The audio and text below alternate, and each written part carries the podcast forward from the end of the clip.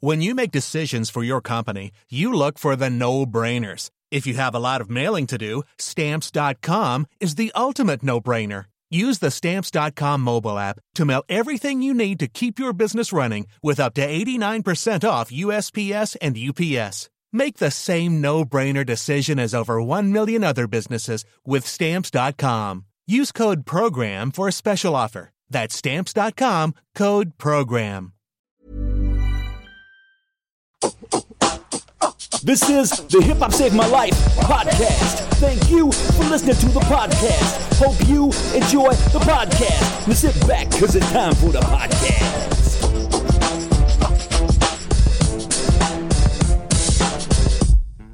Welcome to Hip Hop Saved My Life, another lockdown episode. Another one, yeah. I don't know if I need to keep saying it. That's another one. I am here with Rumaj, obviously. How are you? I'm good. Good afternoon. It's really nice to see you. Enjoying the weather? Yeah, well... it's nice to be inside, enjoying the weather. It feels socially responsible to say you're enjoying the weather because you might encourage people, particularly I'm in Crawley, and this fucking scum. I swear, they're fucking out every opportunity, mate. Absolutely. Are you not there? Are you monitoring it then? I've not become that dude, but like, no. It does piss me off. I didn't go to see my mum. I'm social distancing. I went to drop something off at my mum's house, and there's a fucking helicopter circling above, monitoring, because Crawley is so liable to groups of people getting together. Anyway, that's by the by. I want to introduce our guest straight away because we're delighted to be joined by Radio One's Hip Hop DJ. I mean, that's not the title, is it? But it's Tiffany Calver. Hello, Tiffany. Is that the best intro you've ever had? Sound effects or something. Oh no, listen. In production, we'll drop the horns in and all that shit. Man. You know, there is on this system that we use to record. There is this as an option. I'll take it. I will take that. Hold on. Is that the only sound? There's this, but I'll save this for some of your jokes. Okay, that was a bit I'd go with that one for my intro because that one makes me sound like a joke. So yeah. Imagine Tiffany Calver. Radio One's Hip Hop DJ is probably the worst way you've been described, isn't it? But that is the deal, isn't it? I mean, if we're not going off of YouTube comments, yeah, probably. I'm sure there's some work on somewhere. How are you, Tiffany? You all right? I'm all right, yeah. I'm still in my house, you know. We're talking to you on Zoom as well, and I've got to say to you, your framing, your shot, it's fucking great. It's good extractor fan. Oh, my God. Do you know what? Some dead flowers. It's all going on. Mm. And how are you finding lockdown? Are you struggling with it at all, or are you enjoying it? Honestly, it depends. Some days I'm like going insane, and then other days I'm really loving it. Like I'm starting to really enjoy just being like a human. I know that sounds really weird, but usually. I'd say with the past like 5-6 years of my life, it's just been like constant. So I have no choice but to like learn how to cook and like stuff now. So I've moved away from like tuna pasta and you know, I can make like chicken. You know? You've got quite a disgusting work ethic, haven't you? So have you found it tricky to sort of adjust to the fact that you can't be doing shit all the time now? I mean, have you found that easy to switch to? Yeah, yes and no. The first couple of weeks I was a bit like, what do I do? Like, I don't know what to do. Like trying to find things to do or like trying to think of like creative ways I could still work from home. And like, I don't know.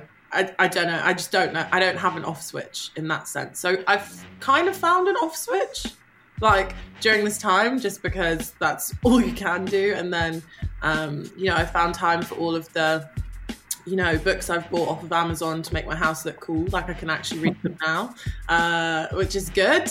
And yeah, just doing other things like listening to podcasts, listening to albums, listening to music again.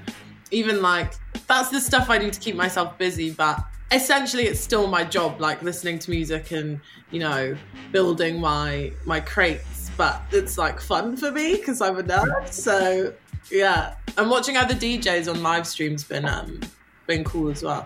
But yeah, I'm just taking it easy, which I'm not used to. Like I told you, I woke up about an hour ago. Like that is mental. Well, so you know, it's 1 o'clock. Yeah, that's good.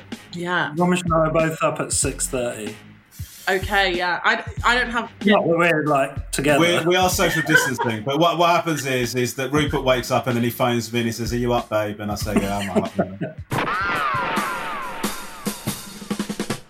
Are you doing your radio show still? Yep, right at this table. That's been interesting too, because I'm probably the bane of my producers' lives, because like I just freestyle on Saturdays, so it's like I'm not necessarily like the most organised DJ ever. But I have to say, I felt so much better. I bumped into Benji B in Paris, like must have been last year now. God, where does the time go? And I remember we shared an Uber to this party, and I just got to ask him loads of questions. So I was like, "So do you like prep your sets, or like do you like organize your crates?" And he was like, "No, do you?" And I was like, "No." So happy. And I was like, "What do you call your playlist names on your Serato or your Rekordbox?" And he's just like, "I don't know, like," brr. And I was like, "Me too." And I just felt so much better. But yeah, I don't necessarily prepare, and as we all know, rap is maybe the most unorganized genre, so everything kind of just comes out as and when. And I'm a bit of a annoying person in the sense of if something comes out, I want to be the first to play it. So I will be sending my producer stuff 2 hours before a show, being like, "We need to clean this. I have to play it tonight." Yeah. And, so I'm loving life because I can't do that to them. So it's like I have to prepare the show throughout the week. And then sit under a duvet, well, two duvets with a mic, and I can't breathe, so it's really fun. I think my producer wants to make like a bloopers of like all of the in between parts of links, because I'll just be like, "What did I say the other day?" I was like, "And this next one is," and then I was like, "No, that sounded weird." And this next one is "Fuck my life." Fuck my life. Like, that's what I was doing. She's like, "This is no jokes. We have to put it out somewhere." I've been having to record like VO and stuff for TV shows, and and I put myself under a blanket, and they go, "It's really good, Ron, but can you just not move because it's just rustling? It's really good." It's really good vocal quality. We can actually hear your duvet. So do you mind sort of just sorting that out? That's definitely goose. It's a good duvet. Yeah. Sure. So how long have you been at Radio One now for? Just over a year now. I started January 5th. 2019. And have you accepted that's what you, I mean, does it still feel mad to you that you're doing it, or have you managed to get rid of the imposter syndrome now and you're totally locked in? I think I'll always have imposter syndrome. Like I'll always have a bit of imposter syndrome, but I think everyone does. So I don't know how to explain it. It's like, you know, when you like have a goal and then you get it and you're like, okay. I don't know, I'm quite hard on myself. I don't really like doing things until I feel like I've earned it, and because I feel like I'm still such a baby, I did feel in the beginning like, shit, like I need to prove myself here, and that's kind of gone. Like I definitely think I found my feet, and I'm just enjoying it. I'm learning to just enjoy the show. Like I love radio. It's something I wanted to do, so I'm not gonna constantly be like, I shouldn't be here. I'm just trying to make it my own. I think a year on, I've kind of done that a bit. I'm still figuring it out, but you know, I think people have finally established fire in the booth is not there anymore, which is yeah. I think fire in the booth is like having to do Mock the Week after Frankie Boyle left. Do you know what I mean? Because every single time you do it, where the fuck Frankie? Legit, I remember like when people be like, "Oh, so oh, you're a DJ, what show do you have? And I'd be like, I'm on radio, which also is so weird to do, to be like, Radio One. Like, you know, it's just a bit of a flex. Yeah.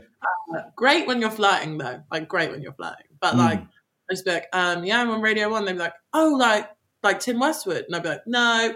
Oh, like Charlie Sloth. No, like me. Oh, cool. So you're doing Fire in the Booth? And I'm like, no, that's gone. That has gone. Like, you know, but it's cool now. People know my freestyles now, so they'll be like, oh, the Fredo freestyle. They'll be like, oh, this, oh, you, or they'll hear my name, but they don't know my face. So I'll be talking for ages, and then they're like, I know your voice, and I'm like, no. Like I just feel weird doing the whole. This is what I do because it's quite official now. Whereas like when I was on an online radio station, I didn't mind. I'd be like, yeah, I got this cool little online radio show, but now and it's like, yeah, I'm the big dog, you know. I don't really like flexing, so they'll be like, oh, and I'll be like, yeah, you should look at this freestyle, it's like Tiffany Calver freestyle Fred, and they're like, you're Tiffany Calver, and I'm like, yeah. Do you say exactly like that? Yeah. And then laugh after. yeah, always followed by an awkward laugh.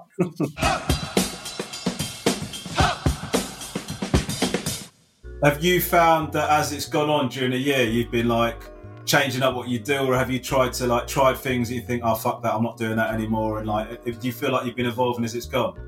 Yeah, 100%. 100%. And it's also about kind of getting to know your team as well, because I think everyone has different visions. Essentially, it's supposed to be, you know, my vision, but you work with your team. So it's a constant like, us kind of bumping heads and like figuring out what works, and you know they've got more experience in radio, I don't, but I know like music, or you know we kind of all help each other, so we've trialed a few different things, but I always have ideas and I always like just doing something new. I love doing like more interactive stuff with an audience, because for the first time ever I have an audience, which is cool, which was weird in the beginning to like realize. And then it's like you get like 1,000 text messages, and it's like, oh, people are listening to me. I need to stop faffing around. Do you know what? Do you know the worst? You know, what I get so nervous about is whenever I go to do like come to BBC to do like be a guest or get interviewed on a radio show, and then they go, I'll text in. I always get nervous that I'm getting called a cunt on every text. And then like, I start like getting really paranoid and watching to see if they're tilting the screens away from me, because everybody's going, I'll get this fucking prick off the show or whatever. Oh, I get so that, you know, lots of people coming in, Romesh, wanted to say something like, oh God. Are you ready? No, with my show, I get a lot of people in jail and I can't shout them out, and it's quite, I can't be like, yo, bang your door. Like, Westwood used to do that, but unfortunately that's not how it works anymore. So there's a lot of people that like put it in code, and I find it so interesting trying to like figure out like, there's this, can I say this one? I'm not sure. Like, you know, a few have slipped, and then I've had the prank texters. Yeah. Which my producers are supposed to like scan all of the messages before I say them. But you know, some are so good they slip through the grass, I guess. And one time, what did I say on radio? I said something like, I was like, big up Ginger Mikey and all the boys working hard at Come Insider. And then I was like, I burst out laughing on radio, like, oh my God! Like, but they felt it so well that you couldn't tell. You just got to give credit where credit's due in that case, haven't you? Do you know what I mean? They've used some creative imagination. Fair play. Yeah. So you are 24, right? I'm 25 now. 25. Okay. I'd love to still be 24, but I'm 25. Yeah. Well, listen, you're talking to two old men, so. It's, yeah. But the thing I wanted to ask is like, because we obviously on this podcast, it's probably fair to say that we cater to an older audience than you do on your show.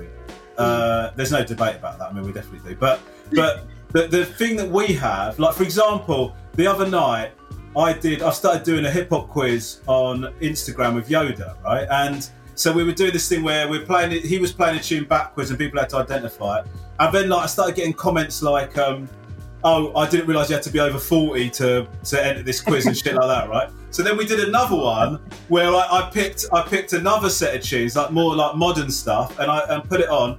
And then loads of people were going, "You're playing all fucking new shit. Like, this is all crap. I want to like hear proper stuff." Do you know what I mean? And so you just sort of, it's suddenly, not suddenly, I think from doing this podcast, you sort of realise you can't actually please everyone. Do you know what I mean? You're always going to be you're always going to be displeasing a certain section of the hip hop fraternity, community or whatever. 100%.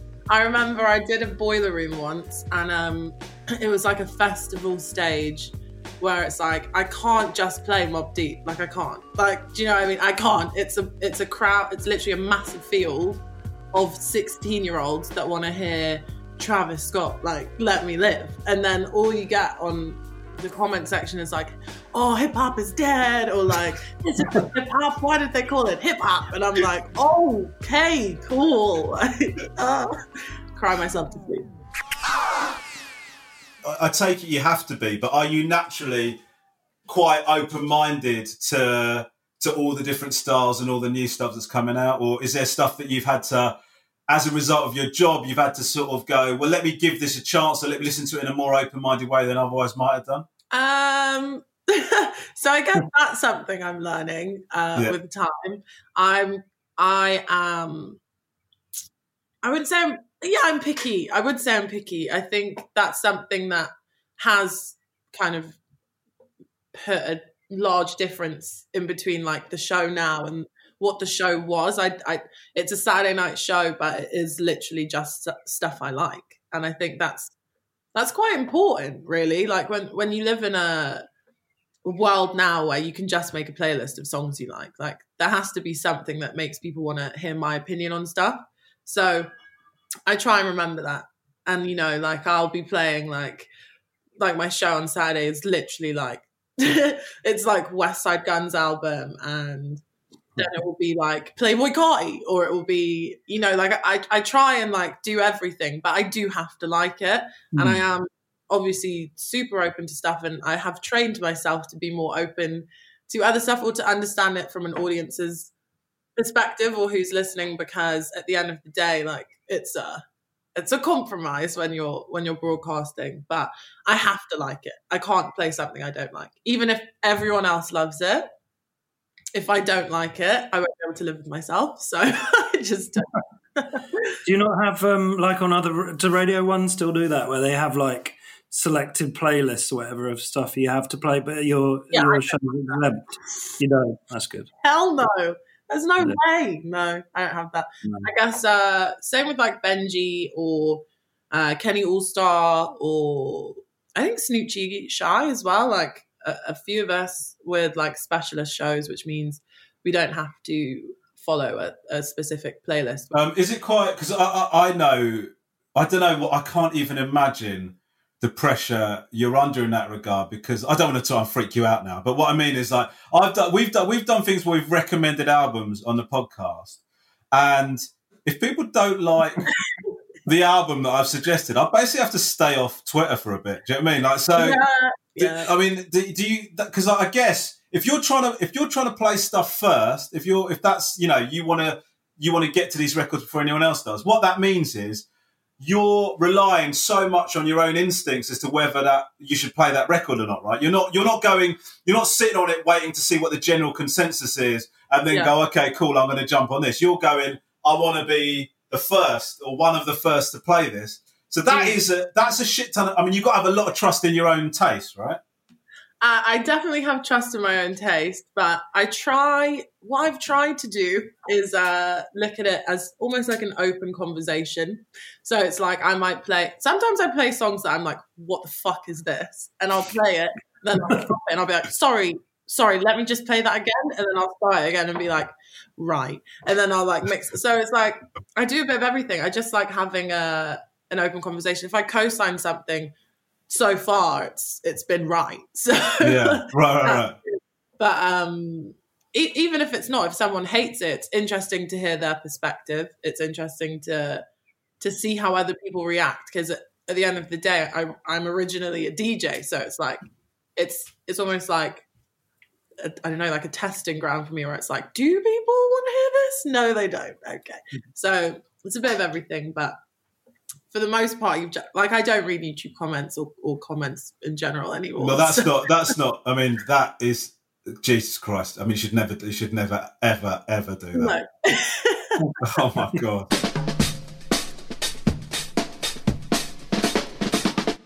I remember, I've been interviewed by, journos in the past that don't have that attitude towards YouTube comments. So, they sort of take them as rational.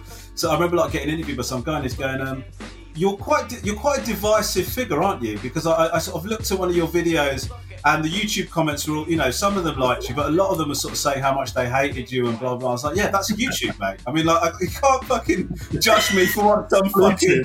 nutcase said in his basement. What the fuck are you doing, man? Yeah, in the beginning, that stuff used to really get to me. Right. Really get to me. And I even considered, not doing my job anymore, just because I was like, yeah, I'm, not this person. When I was DJing for 50 quid in a basement in Dalston, where there's a hole and water dripping next to the CDJs, nobody hated me. Oh, hi, yeah, she's sick. Everyone loved me. And I was taking 3 night buses home, and someone was smoking crack next to me on the bus, and I'm sorry, I'm really uncomfortable. Do you know what I mean? Everyone loved me. It was fine. And then you reach a certain position or point where you're exposed to a whole new pool of haters. So that was interesting in the beginning, and then I look at it now, what I've told myself is it's there are people out there that I don't know, they might eat mushrooms with Nutella, you just don't know. I wouldn't like them. Do you know what I mean? So if they don't like me, it doesn't matter. Or, there are people that probably voted for people I wouldn't have voted for, and they're probably pricks. Or, there are people that, BNP, I wouldn't like them. They probably wouldn't like them. So you've just got to remember that the world is full of twats, basically, and you can't impress them all. And that helped me. It's very difficult. I totally agree with you, by the way. And I think that, you have to, I think your profession is similar to comedy in terms of, there's something about comedy where if you try and make people laugh, you're trying to do comedy, they don't like it, they want you and your family dead. And it's just a weird, angry reaction that people have. And to be able to just go, well, I'm going to distance myself from that. It's hard to do though. And I know you feel kind of, you've been quite involved in mental health issues and stuff because that's all tied up with that. I mean, the fact that you were talking about potentially not doing it or thinking about not doing your job anymore as a result of it. That's huge, isn't it? I mean, is that part of the reason why you become so involved in mental health issues? I've always been quite open. I think in a really lame way, when I was younger and I was going through a really tough time, I didn't really understand myself and what was happening to me and all this stuff. I always promised myself I would be the person I wished I had when I was, first having anxiety or panic attacks, or when I had depression for the first time, and not feeling like there was anyone that was like me that I could talk to.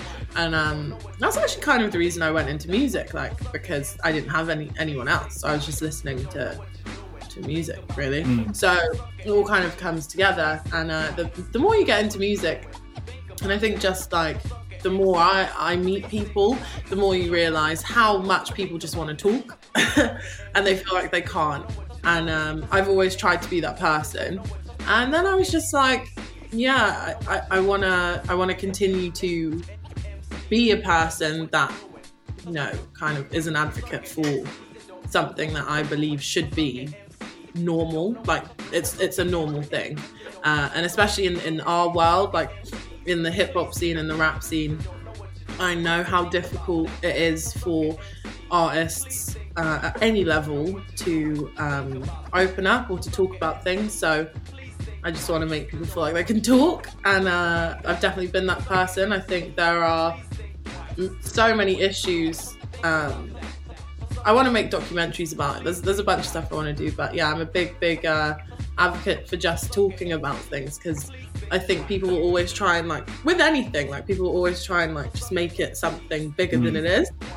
And it's I don't know. I'm definitely one of those people where, and I know I am, where it's like if you come up to me and you're like, "You're right," and I'm like, "Yeah, you know, I'm kind of having a bit of a panic attack right now." But do you know what I mean? When usually people are just like, "Yeah, I'm alright," but I'll be like, "Yep, yeah, I'm feeling quite anxious actually," and like I'm that oversharer. So would you do that in any context? Like if somebody just sort of was walking past and said that, you would? Oh yeah, 100%. Yeah. I'm the worst at small talk. We were out on our government authorised walk the other day with me and the kids and my wife, and bumped into fucking hell, that's not government approved, but we saw a guy across the other side of the road, and he like nodded to say hello, and then we just sort of ended up in a chat about the lockdown and blah blah blah. And then as we walked away, my oldest son just went, "That is one of the most boring conversations I've ever seen you have." Because you do have those bullshit conversations. "Well, you know, I guess we don't know when it's going to end, do we?" "No, you know, it's just all, you know, well, we plough on, don't we?" Just all of that shit. Awful. Absolutely rank. That is where you need the footage. Yeah, 100%, yeah. Yeah.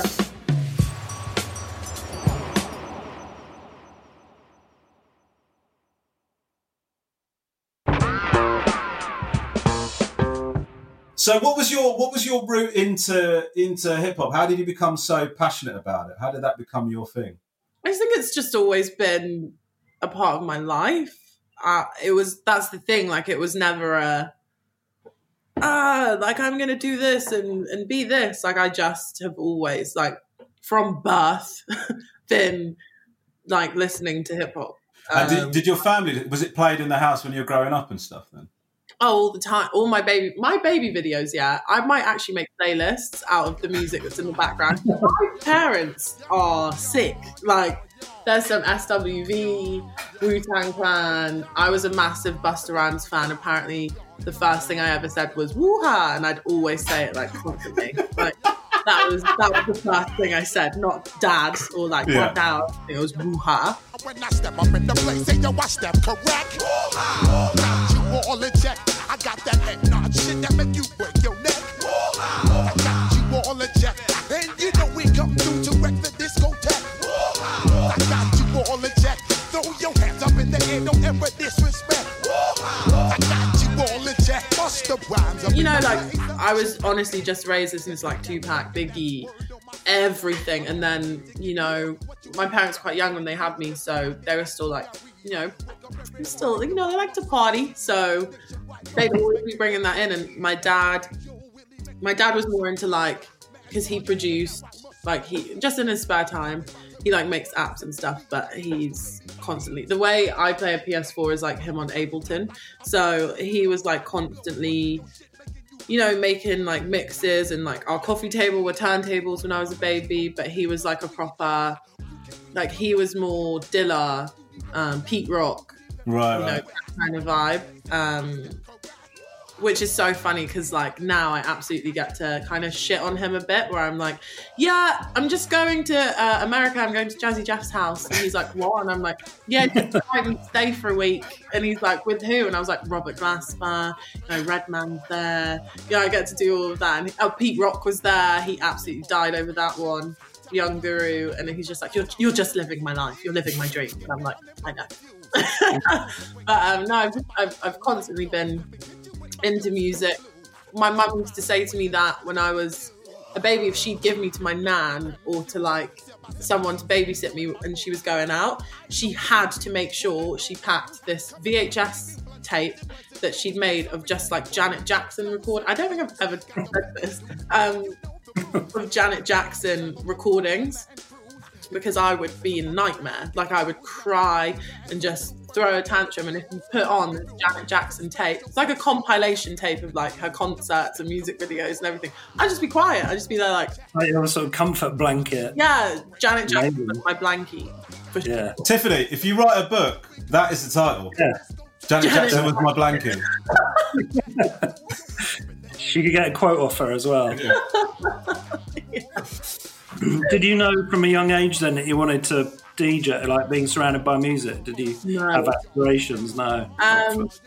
No, because I think my dad kind of put the fear of God into me when it came to DJing. Like, he's a proper, you know, the people you talk about that probably listen to your show, and if you play new stuff, they're like, oh, what is this? Like, that's that. So, you know, if I wasn't going to be like DJ Premier and like cutting and doing all this stuff, don't do it. So I was like, all right. So I didn't want to do that at all. Didn't want to touch a turntable. So I was like, I will embarrass and shame my father. I thought I wanted to be a journalist because I was always really good at English. Like at school, like I was the top student. So I was like, oh yeah, I can write. I can write about music. I could interview people. I love talking. I don't know if you can tell. And, yeah, so I was like, maybe that's what I do. So that's kind of how I started. I made a blog that was in at the time. And yeah, I just kind of did that for a bit while I was still in Telford with sheep. So that's kind of how it started for me. And then I didn't really get into DJing until I was kind of forced into it, actually. Like, I was honestly shit scared of touching CDJs or like vinyls or anything. And I started getting really bad anxiety. It was like this period of time where it's like you either decide to go to uni or you don't. And my dad was always like, oh my God, like stop blogging and like get a job and like all this stuff. And I was like, oh, you don't get it. And like it was that period of time.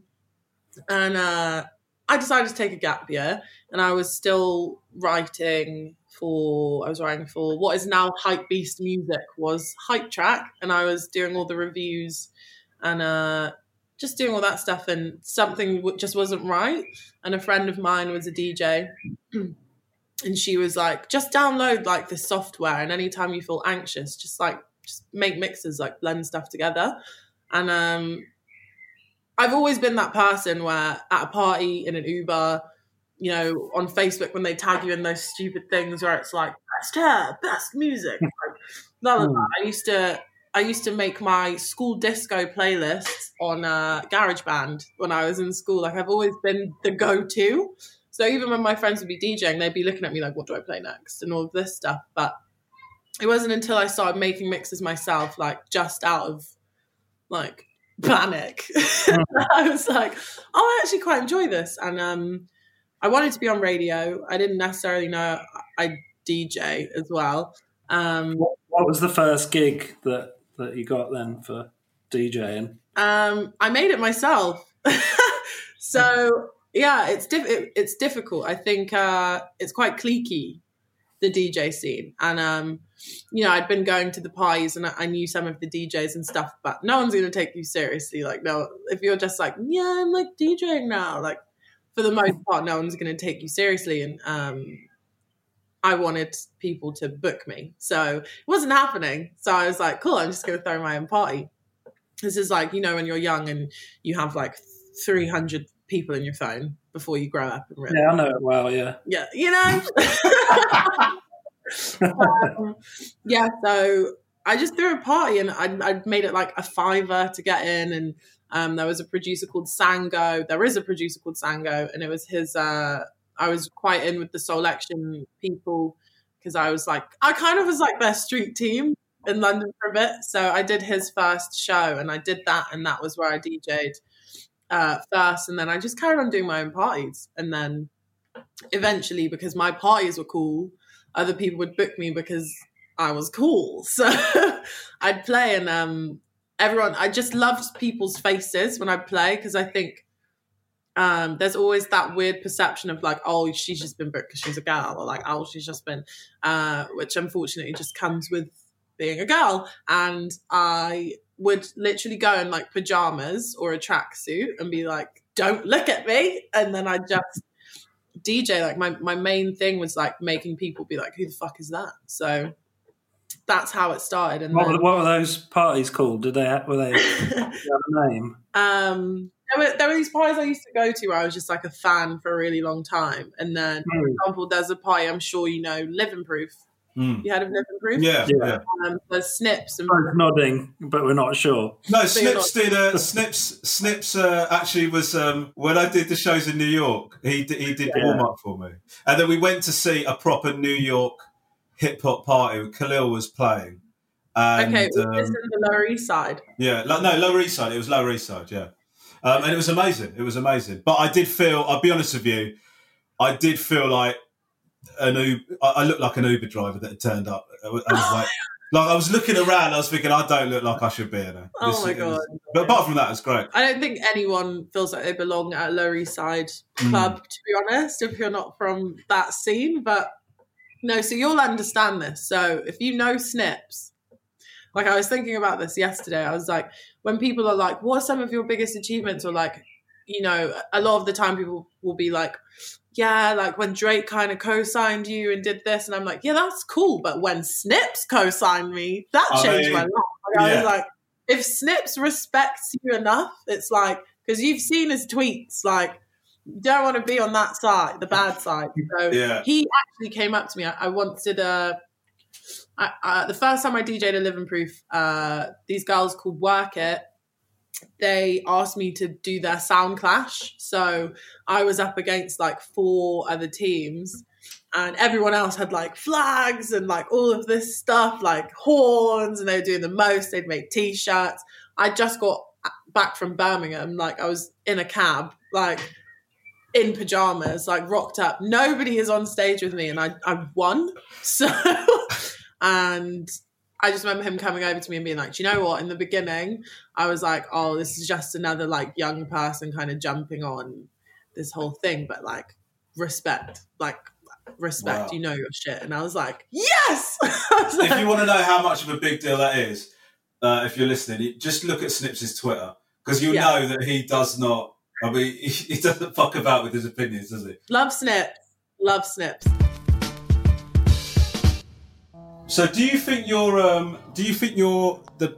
dad and your having so much hip hop in your life growing up? Do you reckon that's the reason why you've got an equal kind of appreciation for the older stuff and the new stuff? Because to be honest with you, most of the guests we've had, if I'm being honest, I think will be balanced in favour of like we've had more people say I'm not as keen on this new shit, and it's not what it used to be, than we have had from the other point of view. And you feel like somebody that.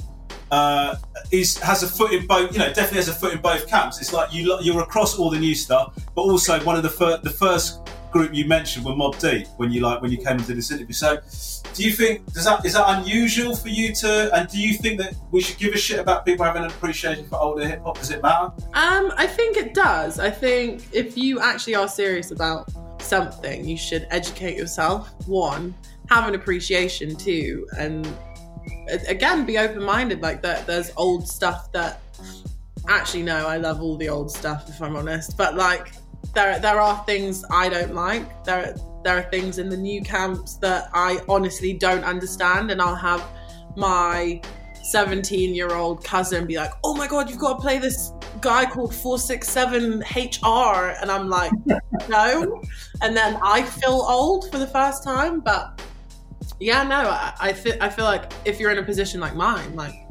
100%, you can't call yourself like the host of the rap show if you don't listen to rap and all the different layers that come into that, or at least have a deeper knowledge and appreciation for it. And I'd say I'm quite lucky in the sense that I didn't just listen to hip hop growing up. I think people that purely just say like, oh, I just listened to one genre is like the lamest thing I've ever heard, really.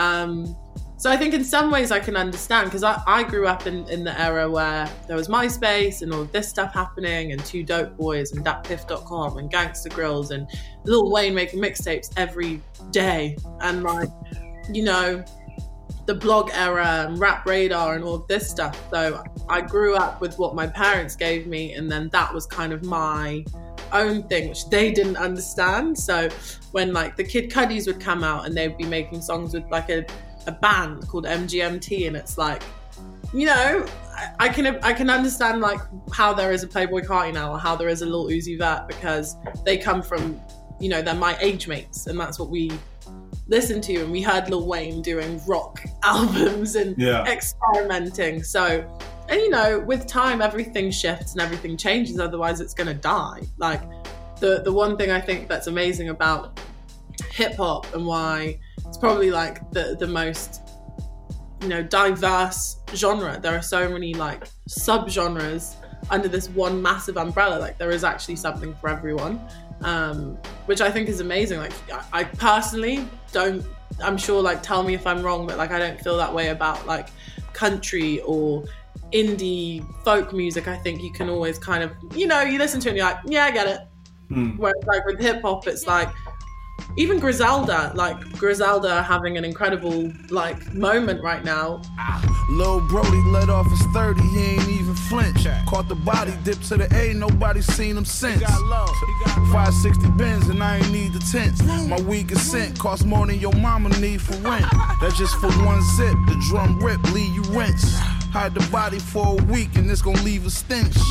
Rappers come to my city, they gon' need consent. Cause we already know you pussy, nigga, we convinced. I told Virgil the young kids are kind of appreciating it a bit. Yeah. Like the older camps of hip-hop heads, which I'm sure you guys can tell me if I'm wrong, but it's nice to see. But it's nice to see that lyricism and like that still is alive in a sea of like what the fuck is going on to a lot of people. And do you think like, because you know we've had people on that have like said things like it's not about skill in the same way that it used to be, or you know it's not about the craft in the same way that it used to be. Is that bullshit, or is that, I mean, what's your take on it? I think it totally depends again on what you class as that. It's what you class as skill and lyricism and the specific kinds of beat choice that they go for, you know. If you love Alchemist and like even Budgie, like He's More New and all of that stuff, there is that lane. Or if you classify skill as Lil Uzi Vert making a Backstreet Boys sample and making his own rendition of it and flipping it, and you know, there are so many different lanes now that I think sometimes maybe it's difficult to wrap your head around all of them. It just depends. And then obviously in the UK now, I think we've had this incredible surge of talent and music, and I'm actually really excited about the UK because there is skill. Like there is skill in the lyricism, like not necessarily the algorithm-y, you know, still panny, like do like rap music that's coming out that could be like a theme tune for a cartoon, but like the actual rappers, like there are some incredible people coming out. There's a guy called Millions from Birmingham, and like the way he raps, his cadences, his flows, like yeah, sure that the beat might be more current than like, but if I put him in a booth and I put like Who Shot Ya like instrumental, he'll smash it. Like I had a guy called Parsaloo. He went over a Tupac beat, and like I was so impressed. And he's not your classically trained ear of, he didn't grow up listening to that stuff. He's from Gambia. Like he listens to nothing. He does not even know what that stuff is. Like, do you know what I mean? And the way he makes music is incredible. Bad man, run up in your bando. Knick-knack, match that work like Rambo. With that white, I feel like Django. Shut down, lock off, now them and them know. Real bad man, who you talking to? He got soaked by that dark black youth. She, me, I'm that big bad wolf. How many bad nose did I run to? Gambian brother, Mr. K Kunte. There are so many different pockets of talent, and like discovering, you know, it's not, people aren't like doing rap battles anymore, and then you, it's not like, what was that Eminem film? 8 Mile. Like it's not like, it's like, but it is still amazing to see, like, there's a guy called Meeks Manny from Manchester, and like the way he raps is incredible. And then there are some drill artists. Obviously, like there are some artists that suck, and then there are some that aren't amazing. Like, but we live in this world now where we're exposed to so much music all the time. Wow, it's the bane of my life. Like there's just so much music to hear, and people can just upload something, so it does dilute the I guess the watering hole of talent a little bit. But when you find it, it's amazing. And there's no there's fewer gatekeepers, right? Because you can just put stuff out there. So 100%. It means there's more of it, but the quality control is not quite there. It's an interesting time as well, I think, for radio, where you know, especially with young people, which is what keeps radio alive, and like everyone just wants like the young listeners and stuff. But I personally feel like it's about having a relationship with an audience that want to come back and listen to you. Like, people can make their own playlists, people can make their own radio shows, people can do any of that stuff. They don't need to tune in and listen to you on a Saturday night, 9 to 11 p.m. Radio One or whatever. You know, well done. You have to make them want to listen to you. You know, what is your audience? Is there like a specific age range, or is it quite stretched out? Or mine is quite stretched. I would say it's more young than, I'm kind of in the middle. It's not like super young. What has shifted, I do know, is since my show, where it was very male heavy listenership, now relatively equal, like a lot more women listen, and I think that's really sick. Yeah. That feels like, I mean, there's a time when that, if somebody had said to you, there was a rap show on Radio One where the gender split was almost 50-50, you'd go, it's never, ever gonna happen. Never. But I think what's really sick, and for the most part, I hate being asked, like, what's it like being a woman in a male-dominated industry and all of that shite. That was my next question. Oh, yeah. Sorry. No, do you know what? Can I tell you something? Rupert's so desperate, and I said to him, do not fucking ask that question. He kept up to the point he came and he goes, I really want to ask. I said, Rupert, just please. It's actually offensive. I sent an email about it and everything. It's actually offensive how desperate you are to ask this question. Well, I've opened up to it now, but no, yeah. It's a question that always gets asked, and it's like, fucking, it's the same as any woman feels in fucking anything. Like, yeah. What do you want me to say? Really, like, oh, it's so tough. Of course it's tough. Like, whatever. I've had a tunnel vision on what I wanted to do, and I got there, and my gender clearly didn't matter. Like, it's cool. Like. And that's it. Like, does that answer your fucking question, Rupert?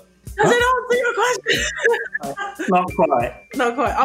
I'll go into it more. You know what? We'll do a follow-up podcast. We'll talk about it, and then I'm never going to talk about it again. But what I've seen in the past year that has changed for me, one, like, obviously when you grow and you get a bit bigger, your crowds are a bit bigger. And I remember looking up in January at my headline gig, and I like looked up, and the diversity now of my crowd, I was like, wow, like I didn't even expect it. Like, so many women, like in the mosh pit with like so many men. There are like gay couples, like straight couples are coming to a gig, to a rap gig together. Do you know what I mean? They're mates. There are like older people, there are super young people, everyone's just having a nice time. And I think that is something I'm really proud of when it comes to my position, because I think, and from conversations, because I went in the crowd after, and I was like raving with everyone and dancing and having a chat, and people had traveled from like all over the UK. Someone had flown from Atlanta, like it was crazy. And what was nice was the women would all be like, you make me feel like it's okay for me to listen to this stuff, or they'd be like, yeah, I don't know. And it's such a nice feeling, because I think, and again, another thing that I fucking hate when I'm talking about rap or I'm doing interviews is like the whole like misogyny thing. But how do you define that? Like, how can somebody tell a woman, like, no, you shouldn't listen to that, it's disrespectful? But you can't really dictate what offends a woman and what doesn't. It's like, yeah, there are definitely some stuff. There's definitely stuff that like I've listened to it, and I'm like, yeah, this is cool. And then they'll say something absolutely wild, and I'm like, okay, well, I'm gonna say that then. Like, cool. But for the most part, that's my choice. So, you know, I hate when people are like, oh, as a woman, how can you like listen to Juicy J? And I'm like, what are you talking about? Have you heard Pimp C? Like, and you think Juicy J's bad? Like, you have no idea. What? Can I just? I just want to distance myself from the questions that we're wanting to ask. Sorry. Tiffany, we're almost out of time. This has been amazing. Thank you so much, Rupert. Would you say best guest ever? Best guest ever, hands down.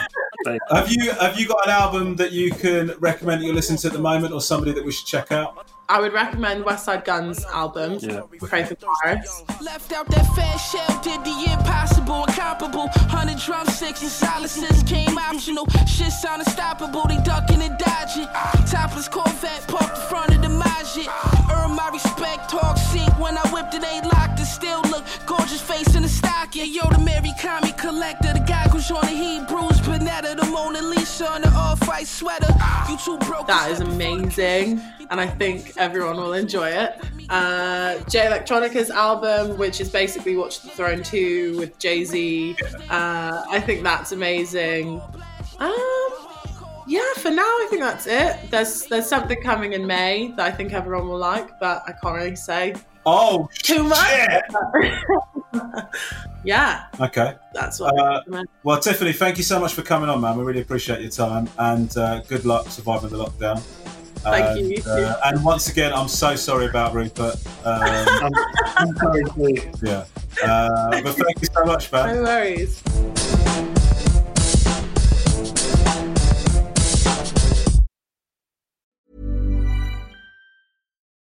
It's the Kia Summer Sticker Sales Event, so give your friends something to look at, like a B&B with an ocean view, an endless field of wildflowers, or a sunset that needs no filter.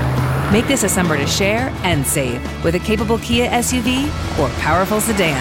See your local Kia dealer or visit kia.com to learn more. Kia, movement that inspires. Call 800-334-KIA for details. Always drive safely. Sale applies to purchase of specially tagged 2024 vehicles only. Quantities are limited. Must take delivery by 7/8/24.